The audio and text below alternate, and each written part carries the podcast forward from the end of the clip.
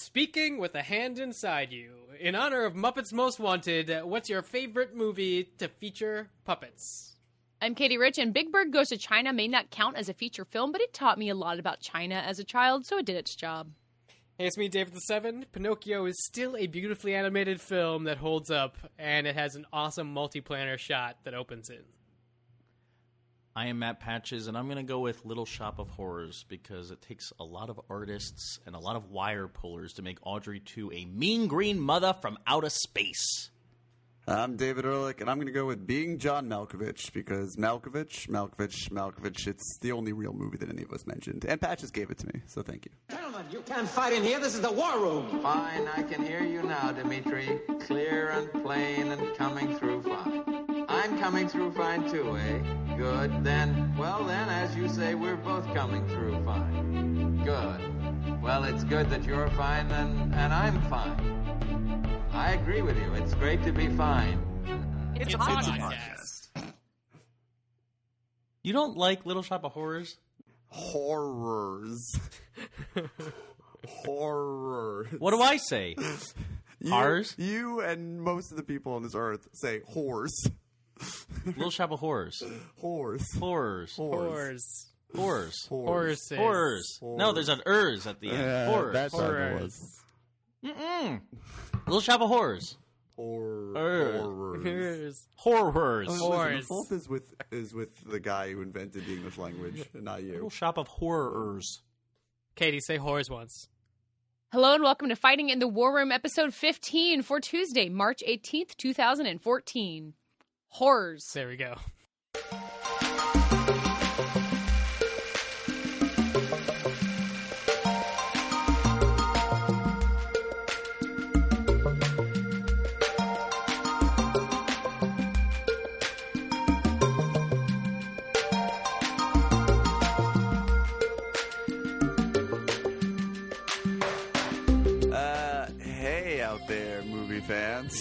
I uh, Hey, I David got- Ehrlich. Wow. I just got back from South by Southwest, uh, down in weird old Austin, Texas, and I'm gonna tell you about it. Uh, and hopefully, my cohorts will ask questions because uh, we all know how these festival recaps can get. Uh, when, especially I'm already only- feeling it. especially if only one of us were there. But no, uh, South by was very interesting for me this year because I was on. I was invited to be on the jury. I was on the uh, feature documentary films jury for the eight films that were in competition there. And South by is an interesting festival because, uh, in a number of regards, really, but uh, in part because the competition is really not a major focus of the festival. I mean, it really is very helpful in marketing the festival and giving a huge boost to a certain handful of films, certainly the ones that win. Uh, but I think, as Patches can definitely attest, Katey, I don't know if you've been to South by. I have There's not. as much focus on the non-competition films as there are on the competition films. It's not like Berlin or uh, Cannes in that regard. Um, but and there, there, are, you know, the things about the competition films is they have to be world premieres. They have to be films that were not at any previous festivals. And in my experience, while South by does have a number of great movies that pop up there for the first time, uh, a lot of the stuff. Uh, that I tend to get jazzed about are uh, things that were maybe uh, at Toronto the year before that I missed, or at Berlin, or at Sundance, or whatever. Um, but it's also the most fun film festival on the planet for my money. Uh, so it's a perfectly lovely environment to catch up on that stuff. And I've never really been especially bummed that uh, the weight and the focus has not been on you know movies nobody else has seen. That doesn't really uh, change my experience. Um, but uh, yeah, questions. You guys want to hear about what I saw? Well, I want I want to hear more about the, the judging experience. Yeah, Some you were on a documentaries you saw. jury. Yeah, I've never. Uh, uh, Katey, I know you've been on a jury before. I've At a very small festival, yeah. yeah. It was uh, In one of those festivals where all the indie movies don't matter and they should stop making them. Yeah, exactly. Um, no, it was uh, it was a really nice experience. I mean, I was explicitly invited to go down there because of uh, how I lost my job at film.com. I guess uh, South by has a little bit of a history of reaching out to folks in in that position, and uh, you know, People I- who have been fired by Film.com. and people have been fired from their jobs. I mean, I was re- Jay Hoberman was referenced to me, and I was like, uh, "It's the only time I'm ever going to be in the same sentence as Jim Hoberman." But uh, um, no, and it was obviously. I mean, and, and they're right. I mean, I can't. I told them several times, but I'm not sure uh, effectively how much I appreciated it. It, it was such a. Uh, uh, a vision of hope and, and something to look forward to, and uh, really nice to have something to identify with while I was there. And of course, it's a free trip uh, and all those good things. Um, and the process of being on the jury was really interesting. I mean, there's only so much I can say without betraying sort of the respect of the whole thing. I'm not going to get into. Um, you know, going down the movies as to which we liked, which we didn't, etc. But a few things that I can comment on is that, um, you know, at South by, and this is true at Berlin. Uh, well, actually, no. At Berlin, they have press screenings, and the jury all who are all you know very famous people, um, not like the jury at South by. Although Oliver Platt was on, and Katey's boss uh, were on Indeed. the narrative jury. Um, but uh, yeah, we see there are no press screenings, so you see the films with the uh, with the crowds that are seeing them, which is a really nice touch, I think, uh, and really gets a more comprehensive sense as to how the films are playing. Not that it necessarily influences. Um, our opinion. I think a lot of the premieres are loaded with the filmmaker's friends and family, and of course, that's a little bit biased one way or the other. And the strength, especially in the documentary category, the urgency of a message might not necessarily be uh, on par with the quality of the filmmaking, or vice versa. But uh, it is a really nice thing to be able to see those films. And since nobody knows, you know, or gives a shit who I am, um, and I don't think anyone was really hip to the little jury section that was off to the side, uh, you never really felt like anybody was looking at you or trying to gauge a reaction. It was a very comfortable way to do it. Uh, but what was really Can you interesting. can you talk a little bit about the documentaries that you got to see? If there's like a big, Well, I, I- don't know. Is there is there a tendency in 2014 the kind of documentaries From- you see and why is the, the Great theme? Invisible from the eight this film films won? that we saw, uh, Well, I'm curious. Uh, I don't know. I don't know how comfortable I feel about talking about any of the movies that we didn't award prizes to because uh, you know our feelings about them are sort of on record. Uh, What about the one you did? Right. I mean, I'm happy to talk about those movies. We actually, well, I'll talk a little bit more about it. I thought it was really interesting that even though I was very friendly with my two other jurors, who are uh, one was Amy Nicholson, who was my editor over at Box Office Magazine. I'm going to talk about the movies in a second, but I think the jury stuff is really interesting. Um, I was certainly interested in it before I went down there. Um, and the other is Dave Karger, who works at Fandango. Um, and we there was sort of this unspoken rule even in the amount of time we spent to, together we never spoke about our feelings about the movies until deliberation started uh, on tuesday morning which I, was interesting and it was just sort of agreed uh, not to do it. And deliberations were uh, very pleasant. I think three uh, earnestly minded people. Um, anyway the movie that won, and I was very, very proud to give our grand jury prize to this film, is called The Great Invisible. It's by Margaret Brown, who is a pretty accomplished filmmaker. Her last movie, or maybe not her last, but certainly her most well known, uh, is probably The Order of Myths. And then she made uh, that film about Townes Van Zandt. Um, and she, this film uh, is about the explosion of the uh, BP Deep Horizon, I think it was called Deep Horizon rig um, in 2010, and sort of its lingering effects on uh, both the people who were involved in the accident, the people involved in the oil industry, and most crucially, the people who have to live with the consequences on a day-to-day basis because their lives are so affected, and mainly impoverished people, or you know, whose situation uh, was was certainly not improved by this by any stretch of the imagination. Who live in the Bayou area, uh, and there's a really wonderful sampling of, of who these people are, and we get to know a few excellent characters that she's found. Who uh, she has. Uh, I, she has a way with them. They reveal, you know, they, they are so candid and uh, revealing in the film. But I mean, I think what, and it's sort of what I spoke to when I was giving out the award because we had a little opportunity to give a little little speech was uh, just about how I think uh, this movie is really about the myopia that uh, pervade that sort of transcends good and evil and industry and, and the people involved in it, and really defines the sort of human experience all together. I mean, I think you see it with what's happening with overpopulation, this global crisis, and everything, where everyone. Uh, is so is so focused on sort of what's right in front of their nose that they are aware of the damage that it could be doing to themselves in the future and their community and the future generations. But uh, when the demands of the present moment are so dire and so urgent, it's almost impossible to reconcile the two. Like, how are we going to prepare for uh, the future generations? How am I going to prepare for my children? Uh, what am I going to do that's going to? It's you know, it's like buying insurance, but for life on a daily basis. And uh, it's uh, it's a really powerful movie about sort of our own powerlessness in that regard, and I think it's probably going to be shortlisted for an Oscar. I thought it was genuinely brilliant, and uh, I think any, uh, well, I don't know, I won't say more than that, but I think it's a really really great movie, and it's. Uh, um, I would encourage everyone to keep their eye on it. And there's a film uh, called Print the Legend, which is uh, about. It's a really interesting documentary about 3D printing. And it's got sort of a social network Cool. vibe going on, but it's about these. It, it starts as being about these two upstart companies who are making 3D printers, and like one are sort of these more corporate guys, and the other are sort of these uh, you know young upstarty types. And then eventually there's this anarchist who's thrown into the mix who's trying to make. Uh, he's putting files that show people how to 3D print bullets and guns rather um, and he makes his own 3d printed pistol and he's very much the justin timberlake sean parker element of it. But what's really interesting about it is how uh, they all are very upfront about wanting to tell these stories wanting to play these roles. I want to be the steve jobs and i want to be uh, you know something a little bit more independent. I care about this information being public versus I care about this information being proprietary. And how the circumstances like they are they don't have as much control as they think they do in determining the shape of their own narrative. And they end up sort of all telling each other's story rather than um, you know sort of determining how their what their character is going to be and how it's going to evolve. And it's a really fascinating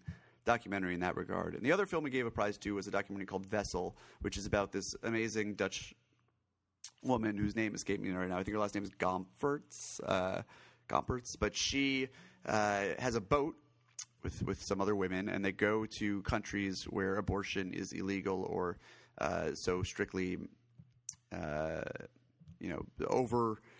Over what's the word I'm looking for? I'm very tired. Over litigated or whatever that it, it may as well be illegal. And she docks in these countries, and she gets women who would, would like abortions to come on the boat, and they sail out to international waters, and she gives them the pills that can induce um, a miscarriage. And uh, it's a really interesting. I mean, it's a really interesting portrait of this woman who uh, I think, especially what was happening while we were in Texas, where there was a recent referendum that was further restricting reproductive rights in Texas. Uh, I think we were really eager to. Uh, you know, we gave it an award of political courage. I think was it. We, we were going to call it the David Ehrlich Humanitarian Award to honor my long legacy of, Of humanitarian actions. works. Exactly. uh, but at the last second, we uh, changed the wording. But uh, there was a lot of really good stuff at South by this year. There was, um, you know, I think uh, some of them. You the I. I don't want to go and slag against the movies I didn't like, especially in my role as a juror. It feels wrong for any of it, but I can. Uh, Although the burning desire is there. of course, I, I am who I am. But uh, I, I definitely uh, there are a few films that I definitely like to call out that were not in the competition, or even some that were, like Wild Canaries, which is in the competition. I really love. The Heart Machine was really interesting, um, and I heard this movie Ten Thousand Kilometers, which I didn't see. is just the greatest. I don't know, uh, but there was one. I I don't think I only have time. I'll give one shout out to one movie uh, that premiered there called The Infinite Man, uh, which is like I think all three of you will uh, really adore this film if you get the opportunity to see it. I would hope it gets distribution of some kind. It would really be strange to me if it did not. Um, but it's about it's like this. It's a it, the way I set it up is like if Edgar Wright remade Timecrimes as a really sweet Australian romantic comedy. um, it's it's essentially about a guy. I can't even go into what it's about. It becomes this like. It's I a- think that's enough of yeah. a sell. It- Yeah, that's pretty good It sell. It's a pretty good line. it's it's sort of like it's very primary in how it makes your head twist and spin, but it's very at its core um, about sort of how you get in your own way and you're your own worst enemy in a relationship sometimes. Uh, and I found it very. I'd heard not so good things about it, and um, I don't know why because I thought it was one of those. It was the last thing I saw at the festival, and uh, it was one of those movies that you see with nothing, uh, nothing there, and really rewards your taking a chance. I think what we've learned is you need to start some sort of underground railroad for women to get abortions out of Texas, David. Uh, yeah, let's do it. To earn his humanitarian prize next year. Right. Wait, the big lingering question, and this is a one sentence answer, David. How were the milkshakes at the Alamo Drafthouse this year? They're fine. I've discovered the best one currently on the menu, and I did try them all. Mr. Patches is, uh, and I discovered it while watching The Infinite Man, so it was a nice uh, bit of harmony there. Uh, is the Guinness Vanilla Milkshake, which the texture, the consistency, and the flavors is just mwah. Someone should leave us that exact iTunes review right now. two of Greendale's finest. Payday is postponed until next week, so this is my freestyle rap apology. Well, I'm a peanut bar, and I'm here to say your checks will arrive on another day. Another day, another dime, another rhyme, another dollar. Another stuffed shirt with another white collar. Criminals, Wall Street, taking the pie. And all the black man gets is a plain of white lies. Prisons recruiting them, police be shooting them. Rap artists looting them, labels all diluting them. Barack Obama, you're scared of me, cause I don't follow knowledge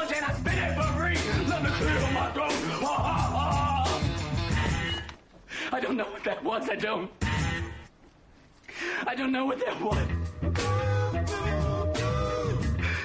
Given that we are in a season of Star Wars casting rumors and that Patches has apparently given up on his personal embargo not to hear any of them. No, no, I haven't given up. Oh, I'm but just you just- failing because it's impossible. It I is mean, kind I of knew it would be im- impossible. I know it's impossible to avoid Star Wars spoilers, but I'm trying. It's just yeah. So, inspired by the fact that Lupita Nyong'o is now rumored to have had a meeting or something along Oh. those lines, I want to ask everybody one by one, who could they cast in this who would matter to you and actually make you interested in, in a new way? Given that Star Wars is a movie that's about a lot of things that have nothing to do with the cast, and famously, the people in the first one were really not very famous or no one knew much about them before they were cast. I'm going. not true. Wait, I mean, it's not like you don't Alec say. Guinness was a pretty Okay, well-known fine, but no one went to go see Star Wars because Alec Guinness was in it. Yeah, they went for Well, Peter Harrison Cushing. Ford was a obviously. Harrison Ford was gaining fame. Anyway, the cast is not the most important thing about Star Wars. Can we agree on that? Like, that's not what's going to make or break it. Agreed. But It- that's that's exactly what's going to make. well, it Well, you anyway. feel free to make that argument. I want to because I start and because I got to start this segment. I'm saying Lupita Nyong'o, not because I think that what she will do will be that interesting. I mean, it might be very interesting. She might be great in it, but I think her post Oscar win career is going to be fascinating, and for her to take a role in Star Wars could be doubly fascinating. And I'm really curious to I hope actually. she plays a Jabba slave. That in would be Wars. terrible. No, she's not. I'm- That would Thank not you. happen. Then she could just do the same, the Patsy shtick again. I am interested to see J.J. Abrams actually put his money where his mouth is and actually make it a diverse cast, which doesn't seem to be happening so far. So, Lupita Nyong'o, if you get cast, I will be interested in Star Wars in a way I definitely am not right now. Dave, Well, I'm also interested because it seems like we're moving in a direction where there's going to be both a black male protagonist and a black female villain in this new Star Wars movie. So that seems like an interesting thing. But no one's going to like my answer because my answer is essentially just an, like amassing more fandom to your centralized fandom. And that's to put Matt Smith in a stupid role in some of the Star Wars. Just he doesn't have to be key or he doesn't have to be important, but give him one of those little things that if you give it to the right character actor, like occasionally happens in the Star Wars universe, they'll become a toy that like five, six year olds love, and just let it be, and the Doctor Who fans will love it. Maybe C-3PO has a son in this one. and Yes. that's Matt Smith. That ages in reverse like of- Mork and Mindy. Yeah, he's kind of Anthony Daniels like. Yeah, I can see that. Patches. Oh, okay. I was hoping David would go. Anyway, well, first off, Dave, I don't know where you hear about this like black male hero and black female villain thing. I don't know who you're referring to with black male hero, but please do not tell me. um, coincidentally, I am picking a black male because I'm with you, Katey. Let's like spice. I mean, Ahmed Best was not enough to diversify the Star Wars prequels. I'm sorry. We're So still mad I'm- about Jar Jar Binks. There's still a lot of ground to cover. I was watching um, About Last Night, the remake, the, a few weeks ago, and this guy Michael Ealy, who is currently in the TV show Almost Human, and he was on The Good Wife, and he was in movies like Barbershop. Is he in and- Think Like a Man? Yes, he's Yeah. in Think Like a Man as well. Um, he is just a charming fellow who's so laid back, even when he's intense. Just like this absolute calmness that I think is very Jedi-like. Uh, and he has these piercing eyes. He's he's just he's like from another planet uh, in his otherworldly nature, and I think he would be a perfect fit for Star Wars. So Michael Ealy. Uh, and my pick is is Matt Patches. I I think that Ooh, I, that would I be a good fit. so few fucks about this that only really I was thinking about this. I was like, there's no actor from like international cinema who like I would make me care because I would Dennis be, Laurent. I, I, I would just be upset that he's spending eight months or however long of his life in this fucking Star Wars movie. But if one of you guys were in it, that would be interesting. I would. Uh, it would certainly be entertaining while I was watching it. I'd be like, "Where's Matt going to be? Oh my god, what is he doing there? It's strange." Uh, so that would be interesting. But otherwise, Wow. I was okay. expecting you to say nobody, David, and that's okay. The answer you can answer nobody. no. I'm. I genuinely Like nobody is not a real answer, but if Matt Patches were in this movie, He I would, would go. ha- I, He would go would see it. I would have to say in some with some a s- sincerity that I would have to see this and like you It would be very complex because I would be in the movie, but I'm trying to avoid Star Wars spoilers, so I would not be able to You're acknowledge just- you're my own just- casting yeah, in the film. you're you're you're just avoiding violating your NDA. Is all you're doing. I know that would be So you tough. two um hmm, dig up dig up dinosaurs? Oh. oh. Try to. Ah. Ah. Ah.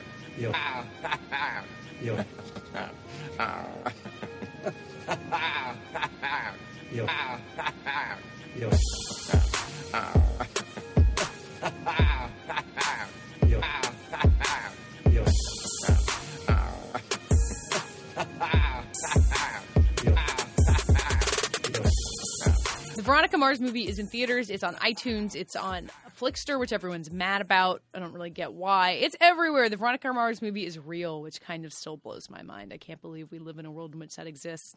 David and Patches have seen it. Dave, you have not, right? I No, Dave helped. has. oh, Dave has. I, I- I, okay, then I'm the only one who hasn't seen it. Wait, wait. Am I the only one that donated to it? Probably. You are definitely the only one. Yeah, suck on it, you three. My investment had a great weekend comparatively. What did you get? Uh-huh. What what level were you at, if you don't mind me asking? Um, I got a script with my name on it. I got stickers talking about how I saved Veronica Mars slash attended Neptune High. I got a T-shirt of Veronica wow. taking photos through some slats in a I don't know window.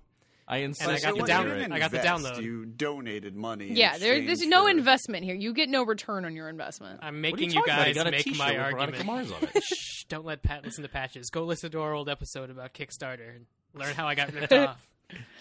I mean, yeah, we've talked about Kickstarter a lot. We've talked about this era of crowdfunding, but now that Veronica Mars is out here and like proof that it's working, like this movie was partially funded by Kickstarter. It went to South by Southwest. Southwest. It works. People seem pretty happy with it. Fans seem to like what they got out of it. So, is this a good thing? Are we happy that it is succeeding? Well, I mean, to also go beyond that, just in terms of it's out there and it succeeded in the fact that it got to theaters, it managed to find a way to release itself uh, that didn't make its Kickstarter backers double pay, which is something I didn't think that they were going to actually do. So, In that they had a code to get it from iTunes or wherever. well, there's a code where you could get it, uh, your ultraviolet copy, which you could stream through Flixster, which caused so much problems that now the WB is refunding your Amazon or iTunes downloads if you have a backer ID and then you send them your receipt. So Warner Brothers already caved that they shouldn't have gone with their own proprietary ultraviolet. Flixster is the worst. Yes, but they've still, you know, uh, agreed to the spirit of the thing, and they're getting it out there to fans as quick as possible, and they don't have to go see it in the theaters.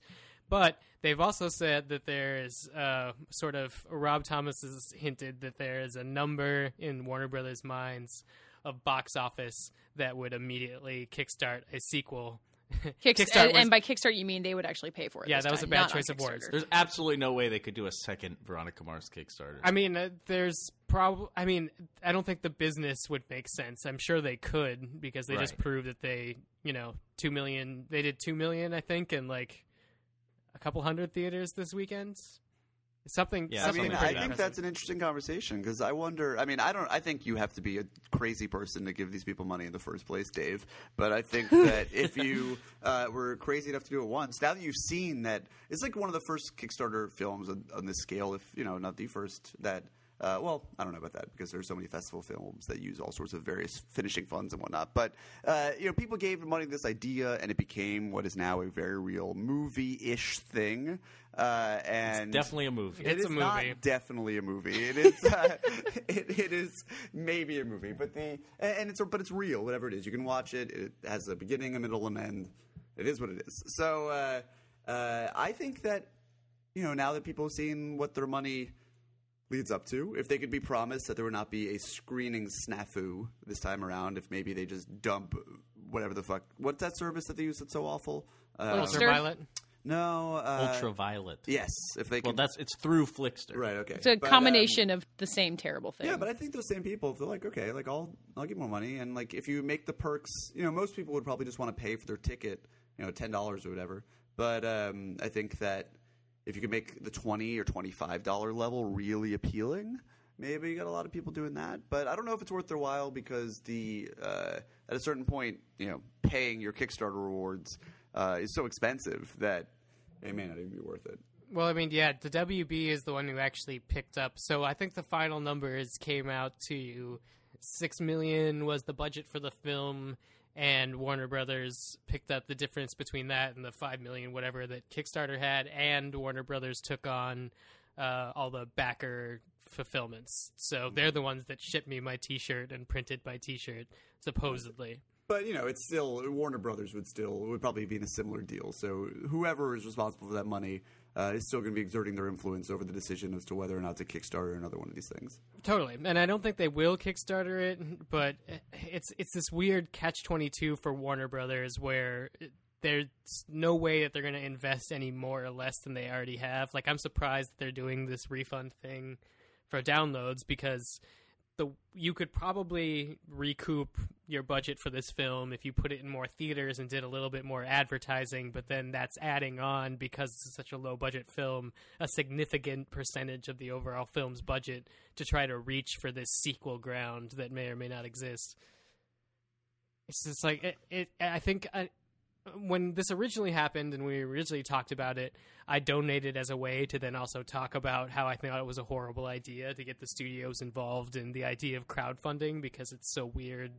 Like I don't know what I'm supposed to get back when I'm holding a corporation responsible for my product rather than a person, which is what I think crowdfunding is supposed to be. But what I was really happy about is that I actually got what felt like a long, well done episode of the show and it was just sent to me one day when I paid twenty five dollars like a year ago, and I Yeah, can't. I, one of the, like a present. On I the can't business argue side with of things, before we get into discussing the merits of the movie, uh, I think the more interesting thing for me, or I think it has a wider application, is uh, is what the VOD numbers are going to be in this thing. Because you know, historically, companies, to the detriment of pretty much everyone, uh, just because they uh, have shame, are so tight-lipped about what the VOD business is, and you have somebody like John Sloss over at Cinetic who is very adamant about people being transparent with their VOD numbers because it's only going to help people better understand the business, and I could not be more uh, in agreement with him. But um, you know, you're at two million for the weekend in Veronica Mars.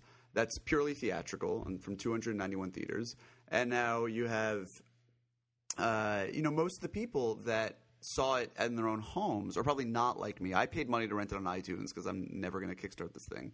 But I bet a lot of the VOD money that could have been there otherwise was already factored in. It was already paid for. It does not contribute to the gross because it was part of people's donations. So I wonder how much money this thing is really making. Yeah, I mean, it's going to be hard to tell. And I guess it, what's weird to me and what makes Veronica Mars different is it's like everybody bought into this idea of a movie, and I think the fans bought into it because of what a movie would represent in, you know, the world of to quote community six seasons in a movie where it's like this huge thing that not only says you know like you were wrong studio for you know canceling it in the first place but also provides the creators with an opportunity to end or continue their characters or leave them in a way that you know the television landscape doesn't always give them the possibility to. So it's different from other things that have been resurrected by the fans be it like family guy or whatnot that you know gets called back by a corporation that's just gobsmacked that they accidentally canceled something popular. This feels But- like a weird way of continuing content. Like if you were to say, "I'll give you another season of Mad Men, but I'm only going to VOD it," I'm not sure it would have the oomph of telling a fandom that they get vindicated with a theatrically released movie. and and it seems to be successful in terms of critical reactions, in terms of the meager box office still satisfying uh, what WB needs or what Rob Thomas and Kristen Bell tell their fans the amount of money they needed, as opposed to the gigantic bomb of uh, Serenity. Yeah. and doing this on on a But really large also like- scale and doing it as like a movie movie. how how long can you uh, like how how far can you go if you're purely relying on your diehard fans? Uh, because you know Veronica Mars it dipped 50 percent of its theatrical receipts this weekend came on Friday, which is typically disastrous. It means that everyone who wanted to see the movie needed to see it immediately, and then nobody else really gave a shit. And also, word of mouth probably wasn't so great. Uh, so I think that I, uh, well, part of what makes me really curious about this is how far can your fandom take you, and what really, at the end of the day, is the application to other Kickstarters? Because uh, you know, otherwise, you just have a cottage industry of dead shows or whatever it is um, that have this sort of pre-existing fandom, but it's not really applicable to uh, you know other people that may, may not have that that you know ride waiting for them. Yeah, I mean, it's also, I think, very telling that they simultaneously have sold Veronica Mars into Amazon Worlds, so now you could license your own fan fiction in this world. Where I think, like, what we've seen in this movie, whether or not it gets a sequel, is Rob Thomas has uh, capitulated and given the character to the fans because the fans stood up and said that they wanted her back and he, they wanted her to be hers. I'm not sure if we'll see this replicated in movie form much anymore because I don't think it makes for like a solid capper to a narrative or something. It's more like a badge for caring about three seasons of television. You don't think Yeah, we're well- going to get the community movie? Oh, I think we somewhere down the will, but it'll be the exact same thing. It'll be so we, there were six seasons in a movie, not because there's a community story that needs to be told on the big screen. Yeah, it doesn't seem to me that with the Veronica Mars movie, like even from the fans, there's a sense of being like, "Oh, thank God that we can finally know how this ended." But that's the thing with that's the interesting thing about the movie. The movie's not trying to tie up loose ends. In fact, it glosses over a majority of anything that could be si- considered a loose end at the end of the series, except for a love triangle aspect. It's pretty fresh, and as someone who gave up after season one, um, I, I enjoyed it. As anyone who listened to our review episode last week, I enjoyed it quite a bit, um, just as kind of a standalone entity, and also as something that perhaps has drawn me back into Veronica Mars. And if they continued, if they did another movie, I'd see it. If they did a another series, which seems actually more reasonable and possible, I'd be into it. I'd, I'd tag along. Yeah, maybe I think that's you what just they're really the doing the here. I mean, I don't want to go too deep into the uh, since we already have a review of discussing the quality of it, but it's a movie is a very strange fit for this show. Um, there are some shows where, and you see this again in uh, in Japanese anime all the time when they finish a series, then they have a, sort of a, a movie tacked on. Some of some of the time it goes theatrically, and some of the times it doesn't. Uh, and Yeah, Cowboy Bebop the movie is Cow- better than Cowboy Veronica Bebop the Mars movie. the movie. This is true. um, and but yeah, I mean, look, Veronica Mars has always exce- excelled in long form mysteries rather than short form ones. I mean, there's a reason that the third season is generally disregarded as uh, a misfire, especially compared to the first two seasons, which have these mysteries that play over the course of an entire twenty some odd episode arc. And um, you know, I think that uh, fitting all of this into an 88 or 104 minute, or however long the movie is, film, it, it just it doesn't. It's like something feels off. It feels like these things that you know and remember, but just all wearing clothes that don't quite fit. And it's uh, you know the fans are just happy to spend another hour and a half with these characters, but I find it interesting that they're about to launch a series of Veronica Mars books that kind of continue on. Maybe they continue on the movie, or they're they're definitely continued mysteries with Veronica Mars. Well, yeah, and they're doing and web shorts or like something too, right? the what? Aren't they doing web shorts or something too? Yeah, they're going to do a web series with um, Ryan, what's his name's character, and um, it just seems like it needed a movie to kind of boost the brand out of this cult favorite CW show that no one watched, and suddenly, you know, there's a reason for CNN to, and the BBC to talk about Veronica Mars because it's it's it's become a movie. It's prevailed on social media, and now people who have never who never watched the show know what Veronica Mars is and might be interested enough to either see the movie, get dragged along to it, and suffer through it, or invest in whatever future incarnations it has. It seems to be successful of keeping a worthwhile character around, a character that never got a, great chance uh, when it was on television. So what you're saying is that the box office receipts or even the VOD receipts don't matter nearly as much as the buzz that was already there. Correct, exactly. So yeah, it can be a complete failure, but the character will live on, and I think it, it's gained value in that respect. We know more people know what Veronica Mars is, and that gives it uh, a fighting chance in terms of future incarnations or whatever. It will live on past this movie. I mean- it's almost a promise. The thing that makes this feel, or the hypothesis that you're saying feel more genuine, is because the fans did it. But every time an actual business decides to revamp its brand seven years after it's ended, we look at it as like a cold money cash grab. Is the difference because the asked if the fans wanted it and the fans said yes instead of just serving us up a Noid movie, which I'm waiting for? You're waiting for a Noid movie? Just Doesn't it seem like that should game. happen? I mean, I mean, I think the Noid video game could be a movie. If there's going to be a Space Jam 2, Are you asking which me is if I a think there's going to be a Noid video game?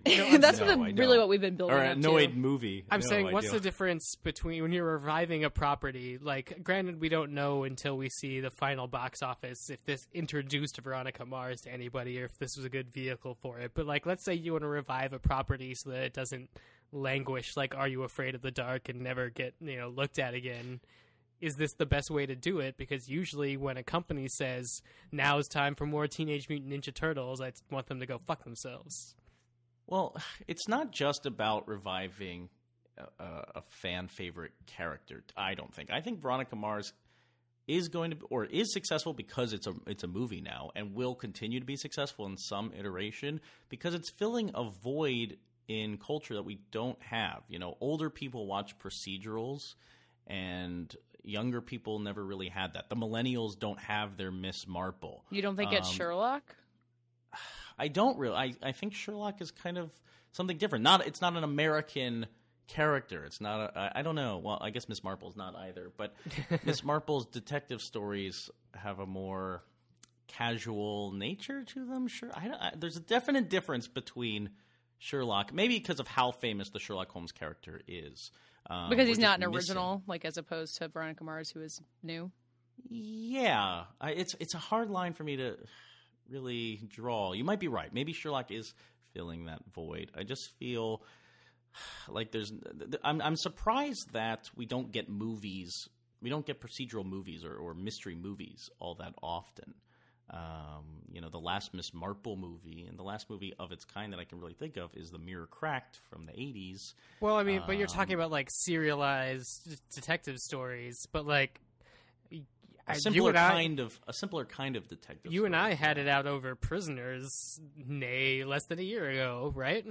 Right, and, and Prisoners is bloated. It's it's contrived. It's trying to Well, be just because this you don't prestige like it that doesn't it's not, mean that it's not opposed a to mystery Veronica movie. Mars, which is just about solving a mystery. Wild Canaries. That's South by Southwest. Is uh, exact harkens back to the screwball comedies of yesteryear. It's exactly the kind of thing What you're I- looking for. what I guess Uh, I'm Right, and, asking- and- but and, and it thrives probably because it's on a smaller scale and it has to do something in a simpler way. And Veronica Mars succeeds on that level. Well, why does Veronica Mars get a pass when if somebody were to, even if they were to say we're going to relaunch Miss Marple with Helen Mirren, I would be like, that's kind of a cash grab. Well, they actually they've been trying to. Well, this was a few years ago that they announced that they were going to relaunch Miss Marple with Jennifer Garner. Really? A movie series that yeah, a young Miss Marple, which makes absolutely no Well, sense. that the Black Murder She Wrote also went by the wayside. I'm, I'm I not, can't believe Black Murder She Wrote didn't happen. That would have been. I'm. I think that would have been pretty. Murder She Wrote Black. It's like She Wrote Back, but black. Good. Ah. Wow. So your response to murder is black. Excuse me. You made this racist. I didn't. We're a show. I just think it's Dave, the answer to your question is that it's the crowdfunding. I mean, that's exactly what you were suggesting was the idea, and it's the idea that the fans made it happen, that they mailed their marshmallows to the Warner to Warner Brothers in this metaphorical way, and then it, I mean, if there was fan demand for it before they even decided to make it, and then they made it, and it worked, and I mean, Anchorman Two was received the same way. I don't think maybe quite as embraced as. I don't know if this is embraced this Veronica Mars movie. It was fine, but you know, people didn't see that as a cash grab because the people who made it had to work so long to get it to exist. Thank you for allowing me to build off that. So now the question is is do we have to be reviving franchises with these things? If I like Rob Thomas and I like Kristen Bell, shouldn't I just be able to get a movie with them doing what they want to do? That's how the Zach Braff. That's how the Zach Braff Kickstarter worked. It's not Yeah, but I- sequel. It's his whatever he wants to do next. Yeah, but I hate him for that, and I like well, the Veronica Mars thing, and I'm trying to figure out what find the difference artist is. you do want to support. Lots of people don't hate him for it. That's how he made all that money. And then he sold it, and no one gets it. Oh, I'm so pissed at Zach Braff. there will be someone else who will kickstart something that you will actually feel good about backing. Hmm. Me. Maybe. Actually, I just started my Noid Kickstarter. Yes, movie Noid project, movie. Let's do it. Fund that. Let's do the Noid movie. Kickstart the Patches Murder She Wrote sequ- sequel starring him. It'll be it'll be part of the Star Wars universe. It'll all. Oh my god! It'll all Stop. I'm just I'm I'm losing my load right now.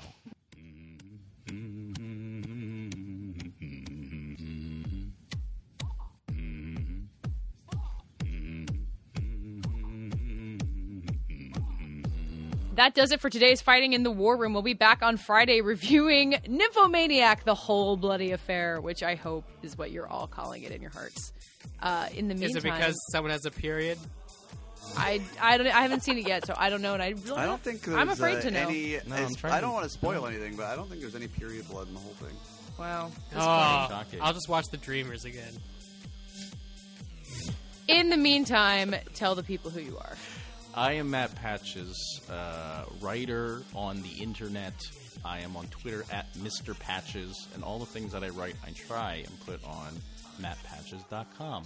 And did you know that Fighting in the War Room also has a website where lots of cool content will be going online? It's fightinginthewarroom.com. I'm David Ehrlich. You can find me on Twitter at David Ehrlich and at Criterion Corner, uh, and at various websites. Uh, we'll see which ones as time goes on. Uh, I am currently, if you're interested in Nymphomaniac, writing a very, very long, unifying theory of the films of Lars von Trier for the Dissolve. Uh, I That sounds I, uh, exhausting. I don't know how it's going to turn out yet, so stay tuned. Um, I'm trying to whip it into shape, and I have a few hours and a can of Red Bull, so we'll see. Uh, you can find all of us, though, talking about Lars von Trier and other things on Facebook at Fighting in the War Room. I'm Dave Gonzalez. Spell that first part DA7E. It's also my Twitter handle. I write about superhero movie news at latino-review.com. Also this week and Friday, I'm going to unleash a long form piece that me and all my co-hosts have taken part in. Uh, rewatching Lost in honor of its 10th anniversary and doing lots of horrible things to it to talk about storytelling. Uh, that'll be at fightinginthewarroom.com. That's probably all I'm going to talk about it for right now. But if you want to talk back at us, you should give us a call at 914-410-6450. That's our voicemail. Leave us a message. If we like what you say or how you yell at us, we will play it on the air and respond. And I am Katey Rich. You can find me at Vanity Fair's Hollywood or on Twitter at Katey Rich, K A T E Y R I C H. On Twitter, you can also find the entire show at FITWR. You all know how to find us there. You all know that that is where you could answer questions from all of us, including this week's lightning round question, which was In honor of Muppets Most Wanted, what's your favorite movie to feature puppets? Thanks for listening, and we'll be back talking to you on Friday. And if he stays, I'll wait for him in the morning. I'm a thousand pieces of light. If he stays, then I'll morning. I'm a thousand pieces of light. If he stays, I'll wait for him in the morning. I'm a thousand pieces of light. If he stays, then I'll wait for him in the morning. I'm a thousand pieces of light.